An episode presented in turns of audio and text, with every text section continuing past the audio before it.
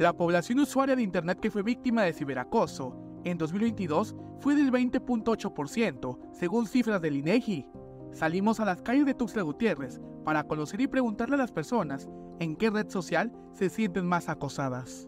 Yo considero que Facebook es la más insegura, sí, donde más eh, tiene la oportunidad la gente de crear perfiles falsos o ingresar hasta el contacto directo, ¿no? Es lo general. Normalmente siempre pasan por eh, eh, procesos largos y tediosos y quedan con la imagen manchada, por ejemplo, o sencillamente se meten en lías que, no deberían de tener. Eh, eso es lo que, lo que genera este, confusión, más que nada.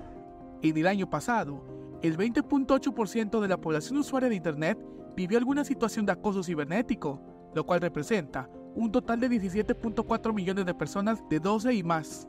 De estas, 9.8 millones de personas fueron mujeres y 7.6 millones fueron hombres. Normalmente son comentarios por una red social, siempre son comentarios, pero este, lo que yo recomiendo es que tengan este, más conciencia con la privacidad, de este, ocultar número de celular, este, nombre correcto o cosas así, porque normalmente me ha sucedido que aunque yo no esté mostrando nada o cosas así, este, me acosan o me mandan mensajes personas que ni conozco. Personas mayores, sobre todo hombres, este, ya grandes y así.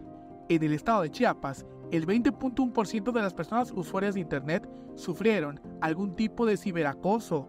En 2022, tanto mujeres como hombres vivieron alguna situación de estas al utilizar Internet.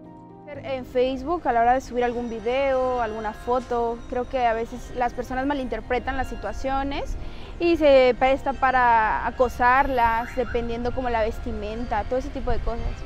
Eh, sí he tenido comentarios, dependiendo como te digo, en algunas fotos o en algunos videos, pero ha sido, ha sido poco. Realmente sí he visto más que a otras personas, otras chicas sí les han hecho ese tipo de comentarios. Del sondeo realizado por Alerta Chiapas, las personas consideraron que sufrieron más acoso por las redes sociales de Facebook e Instagram.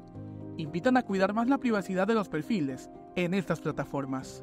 Instagram es como la aplicación la más este, abierta, se puede decir sí, yo creo que esa.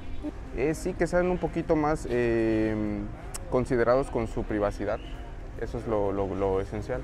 Es que realmente eh, como personas podamos comprender, ¿no? Y tener este en cuenta que algunos comentarios pueden ser muy ofensivos a las personas y pueden eh, dañar psicológicamente realmente y no es bueno hacerlo. Para Alerta Chiapas, Eric Chandomí.